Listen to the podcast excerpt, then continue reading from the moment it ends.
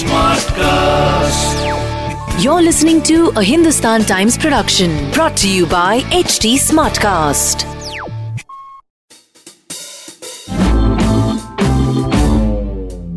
Hi guys, how's it going? It's Fashion O'Clock and you're with Manish.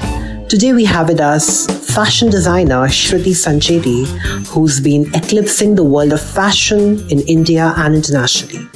Shruti has been showcasing her resort ready to wear collection season after season at both Lakme and FDCI India Fashion Week.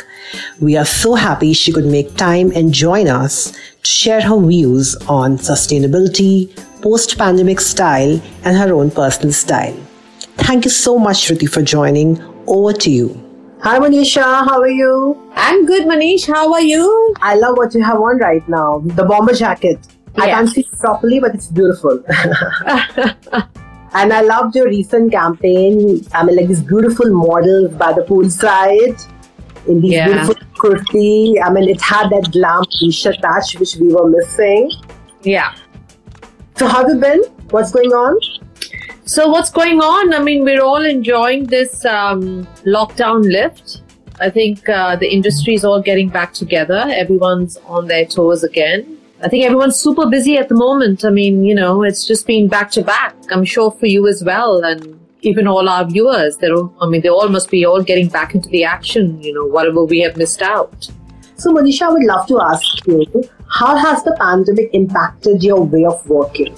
I think it's impacted everyone because everyone has been hit economically. You know, we all have had huge losses. We've all suffered huge losses in in our own way, right? And um, so, um, you know, whilst you know that factories worldwide have you know shut down, whether it's India, Asia, or anywhere, even like you know everywhere, you know, you you know you keep hearing like about factories, you know, that close down.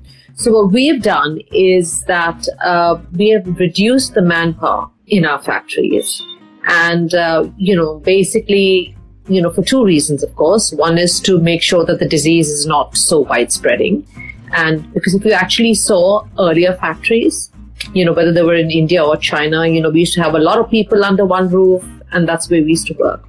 So we've now, like, you know, cut down the number of people. We're getting more organized. We are getting super efficient because we know we have limited manpower. And um, so we're pre-planning, we're pre-organizing, you know, we're spending so much time in planning production. And so obviously the efficiency increases because you get more output out the land, out of the labor. And at the same time, it's safer because, you know, we're keeping each person, um, you know, at a certain safe distance. So it's kind of like, you know, we're kind of trying to work out without disturbing our timelines for delivery and without even, uh, like, you know, curtailing production. So we're trying to get the same output, but with limited number of people, but more planning and more efficiency. I think that's what's actually going on across the board, wherever, like, you know, there's production happening. I couldn't agree more with you. Like we have to acclimatize, we have to adapt to given the market sentiment, given the logistic, and we have to let the show running, which you have. And also in terms of your aesthetic, you know, have you tweaked your design, your your design sensibility, your aesthetic to suit the post-pandemic mood, to cater to the Gen Z consumers? Well, uh, you know, I mean, we've all lived in. See, like basically pre pandemic, we know that athleisure and streetwear was anywhere popular, okay? But during the pandemic, ath- athleisure has just gone full blown. I mean, everyone's been in track pants, whether it's been morning, noon, or night, you know. I mean, the track bottoms stay. You keep changing the top because even when I'm having a meeting with you, you don't know that I'm wearing my track pants right now you know, because it's all about Zoom meetings and meetings on, um, you know, virtual meetings. So it's all waist upwards, you know, dressing anyway. And um, I mean, I feel athleisure now is, you know, you know, has gone full blown, and people aren't just going to give up wearing that comfort, you know, getting that like out. But at the same time, people have been completely deprived of um, of luxury, of you know feeling good, and you know things like that. And um, so, I mean, if you just look at Instagram handles, there's this new uh, you know hashtag called you know quarantine chic, right? So um, with that hashtag, people do dress up also at home and kind of say it's the quarantine chic and kind of, you know. So um, whilst there's one, you know, section of the consumer who wants to be, you know, very comfort and, you know, looking at that kind of a thing going forward, there's a whole uh, like you know sect of consumers out there who have been deprived of you know luxury dressing of feeling good of you know wearing their high heels wearing their um, you know sequins bling luxurious fabrics and they want to wear it now. I mean it's like you know we just want to wear it. So even if they just call for a small function they make that effort you know they get it out of their closet or like you know they want to buy something new which is you know, from that era and they wear it. So you have both of them now in parallel. You have the comfort dressing and you have, you know, the luxury dressing before. Also, Manisha, the you know, she's always had a very strong sense of identity, a lot of character. She's someone who's always been well traveled. She's still into her music, into her style, even the way you shot all your campaigns. So the fact that, that the new brides who are coming to you, do you see them sort of getting, you know, fed up of the dates getting postponed, the weddings getting postponed? Of course, things are opening up in October onwards. Mm. So do you see a more personalized approach to wedding shopping, the cater to their wedding customization demand? Um, what I see with the bride now is earlier on, you know, she walk in with you know, with an entourage, you know, whether it's her friends or whether it's a cha-cha, masi, mommy, whatever, mommy, whatever they, or the, or the mom or the mother-in-law. Now the bride, with all the time in her hand, is researching it like a thesis, you know, researching her wedding, what she wants to wear, everything. She's like fully researched. She knows exactly in her mind what she wants to look like. So when she walks in through that door, you like, you know, she just knows it and she tells you this, this, this, this is what I want. And we at Monisha Jaising, you know, we do offer, you know, bespoke services to our brides. So, you know, we take everything that she has in and, you know, we just make her happy and give her what she's got because because now the wedding, I feel, is even more fairy tale than before because it's like, you know, there's been such a long wait. And I feel in life, when there's always a long wait, the excitement is even more. Even though the number of people are less at the wedding, it's just that she had to wait for so long for the wedding. It really gives it that fairy tale appeal. True, that's very true. Yeah. So, what according to you are the post-pandemic closet essential? Do you recommend people investing in something like those five basic things which you actually need? Whether you're staying at home or you still plan a small getaway, considering you're fed up of being in lockdown, you know, being locked up constantly. So, um, no, sorry, I didn't get your question. Whether, I mean, what do I recommend? Yeah, the four, four or five closet essentials for the post-pandemic mood. Like the fact okay, that four or five essentials in your wardrobe, you mean? Yeah, in your wardrobe. Yeah. Okay. Like well, I would definitely say. Yeah. Okay. Well, I would definitely say. Uh, um, well, the first on my list always is a white T-shirt, and um, then of course you know the high-waisted, you know, relaxed jeans, you know, that are really nice and you know you know, they're comfy, they're super comfy, it's denim and, you know, it works. Um, then, of course, uh, high waisted performance leggings as well, because everyone's into uh, fitness and workout. So you must have a nice pair of high, you know, high waisted performance leggings.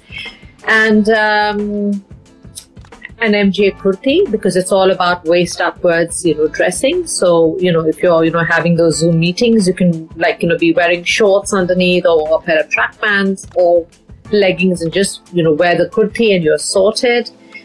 And um, last, lastly, I feel, you know, what always works is, um, is, you know, like a printed midi dress with a belt.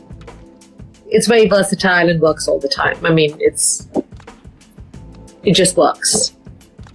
And also, Manisha, now the travel is opening up, people are traveling, and even brides are doing location wedding, project locales. So, do you see resort sort of evolving? Like you've always shoot, you redefine it in your campaigns, in your language. So how do you see evolving? Well, for those you know unfamiliar with resort or cruise collection, Um, basically, it's an inter-season or pre-season line. Okay, it's a ready-to-wear clothing line, which a fashion house or any fashion brand puts forward in addition to the two other collections that they put forward. So, resort wear or a cruise collection is basically something in addition to your biannually collection, which is spring, summer, and fall, winter. Now, these, now basically the cruise collection or the resort collection, whatever, was initially first, you know, created for that affluent customer. You know, what can you call that customer? Jet setter, whatever. Okay. So while they were vacationing in winter, maybe in some Mediterranean hideaway or beach or whatever, they were interested in buying the resort, you know, collection. But now it's like everyone just wants to get out because you know you have a little window between lockdowns. You want to get on that plane and go somewhere for a holiday or anywhere. Okay if not the plane i mean a road trip or whatever so everyone's resorting to this so everyone's you know moving towards this resort type fashion because that what makes you feel like a jet setter makes you feel like a traveler makes you feel like whatever hiker jet setter whatever so it's just getting more popular i feel as people are traveling more. And um, so it's not just about fall, winter, and spring, summer anymore. I feel that resort collections are now going to be a season of their own. Wow, that's incredible. So basically, it's less clothing which takes you from one season to another. You can, you know, restyle. Yeah. Right, but it's going to be it's going to be very strong. It's not just going to be the filler in that it used to be, only for the jet setters as I said, this is not for the affluent, uh, you know, consumer anymore. It is for the road tripper, the hiker, the trekker, the jet setter, for every traveler, commercial, private, whatever. Also, Manisha, we've been talking about the roaring 20 making a comeback. I mean, we've had this conversation even before, and everybody's talking this optimistic boom in 2022 because after depression comes the boom. So, do right. you actually possibility of roaring 20s and the more is more exuberant aesthetic making a com- coming seasons? I, yeah, I mean, I do see that happening. But um, as I said, you'll see it with the sector people. There's a certain set of people that will still just, you know, they become so comfortable in their track pants, they will not give it up.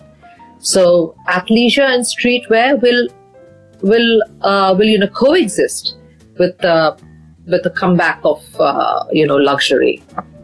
So, you know, I mean, they will both coexist. It won't just be, fashion won't just be about what it was before. It's got to be, you have to have, uh, you know, comfort, you know, sustainability is another thing that, you know, Gen Z is actually, you know, looking at. And um, we at Manisha Jaising and MXS have never actually done sustainable clothing, but we're looking into it, you know, at least to be like, you know, 10, 15% of our collection. Because that is what people also want. And we cannot ignore that. And, um, and it's a good way of also, uh, you know, taking care of your environment. And there's something of your, um, uh, you know, collection that you can actually make sustainable you know, I've always been a fan of your personal style, Manisha. I mean, the, the way you always, you know, uh, dress up. Like, how does that reflect in your brand uh, vocabulary, the way you separate collection season after season? I mean, how, how much does it translate into your... Well, um, I guess, uh, I guess when I'm, you know, designing a collection, I mean, I always put myself in the vision that I have in my mind, and I say that, you know, oh, would I wear this? And, um, you know, off late, I've been saying that I'm looking, you know, I'm bending more towards, you know, comfort and, fun- and you know, functionality. So even though, I mean, I want to put, you know, the best, uh, you know, luxurious fabric out there, I want to put the best style out there. I first think, no, I first have to be comfortable because this is what I am today. And then I put myself in the picture, whatever it is, and I see, oh, would I wear it or what would I wear it with? So, um, you know, the whole collection comes, you know, comes together, of course, you know, with me in mind. But let me tell you, it's not just me that inspires my collection. I look at the youth. I look at people around me. I look at all the cultures and that inspires me, you know. So, I mean, you know, there's a bit of me, yes, of course, because it's me designing, but there's a lot of people around there that inspire me, and that's what makes my collection. Also, Manisha, all your runway shoes are pretty iconic. Like the way you put it together, you restyle it, recontextualize it. There's always a unique format of storytelling, whether you're referencing music, or, anything else. So, how does it, uh, like, how do we, do we expect to do show now? Like, the physical show format is slowly coming back, especially internationally in Paris. Do we see a possibility of a runway show by Manisha? And do we expect the theatrics back? Yeah, of course you'll see a runway show by Manisha pretty soon. And you'll also see a runway show by my other brand, MXS, know, which I have with uh, Shweta Bachchan And um, in fact, you know, we've never done a show. I mean, uh, no, you know, we have actually, you know, for Godrej before, but, uh, you know, we've never done a Fashion Week show in MXS. And um, I'm hoping that happens, you know, before the end of this year. And, um, you know, that's actually, you know, where we are, uh, you know, concentrating more on, you know, athleisure and, uh, you know, this new style of dressing. And yes, of course, MJ Couture will also have its show. Any iconic carpet moment which remains special to you? Any iconic moment? Well, um, you know, I mean, I went to university, uh, I mean, I went to fashion college in the 80s.